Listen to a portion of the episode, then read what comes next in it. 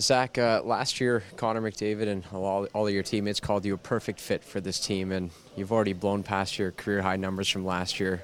Does it feel different for you? Do you feel like, I don't know, more comfortable or just more, you know, able to thrive in your surroundings? Yeah, I think whenever you come to a new team, it's a little bit difficult in the beginning, obviously. um, I don't know, I shouldn't say difficult, but just you're trying to figure out like, how you fit in. And, and I got off to a really good start uh, last year, but you're still figuring out, you know, how, how you play with certain players, you know, how certain players play, how your game fits in with the overall team. You know, obviously had a coaching change, a lot, a lot of different changes that go into things, and uh, I felt like I had a, a, really strong year last year and felt good and felt really strong in the playoffs and wanted to kind of just take it into this year. And yeah, I feel comfortable here, obviously. When you were coming to the league, did you think you had this in you as an offensive player? Oh man, I mean.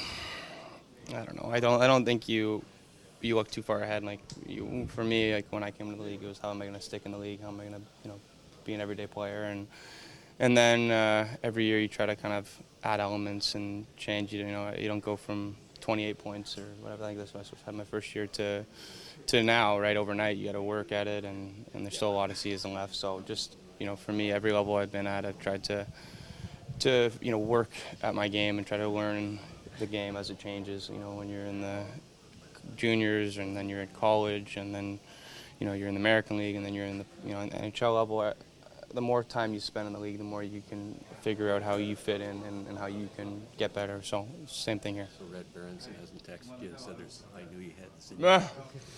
well, I mean. I think I don't know if Red texts at all, but uh, you know, Red Red is uh, I've talked about him a lot in, in the past, and just a, a, huge part of the reason I'm here today. And uh, yeah, just uh, you just look at my college stats. I didn't, I wasn't a, a, you know, I came in as a scorer, and then turned into fourth line grinder, and then back into a scorer, and then back into a grinder. So just keep going.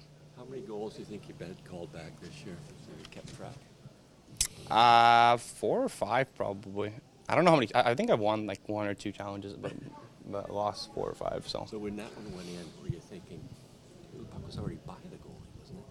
Yeah, I don't know. Like, honestly, like the first couple, I was talking to Fogey on the bench, and it's just like this is where the anxiety kicks in, and I'm like, I, I don't know, and I don't even care. Like, not that I don't care anymore, but it's like I, it's out of my control. Obviously, I care, but.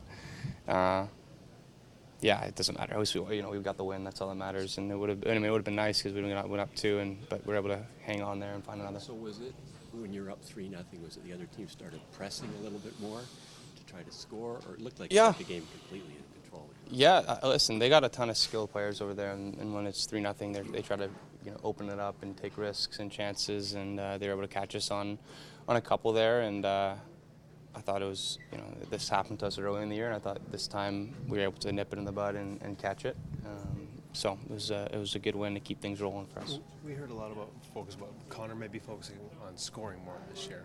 Any surprise that he's now the fastest to 40 among any active player? I mean, he puts that focus in, and mm-hmm. now tonight he's there. Uh, no surprise. I think everybody knew knows what he's capable of. Like he's, you know, pass first guy, but he's he's shooting more and he's he's scoring more, and I think it's a credit to him for working on it. Like it doesn't happen overnight. He's working on on goal scoring, and I think that's been a development for him. You know, he gets a ton of chances, and, and he's he's scoring uh, and you know scoring well. So you been following that coaching circus here with Boudreau? No, no. You've just I, been trying to say that's their problem.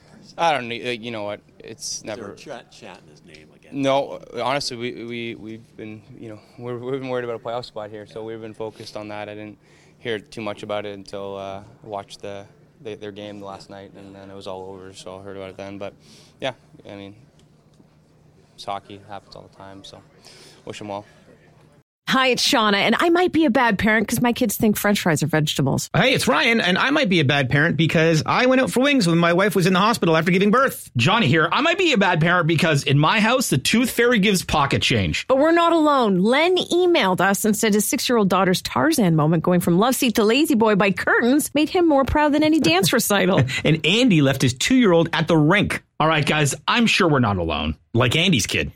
For stories and confessions like this, make sure you check out our podcast. It's called Bad Parents, and it's available wherever you get your podcasts. I left a glove at the rink.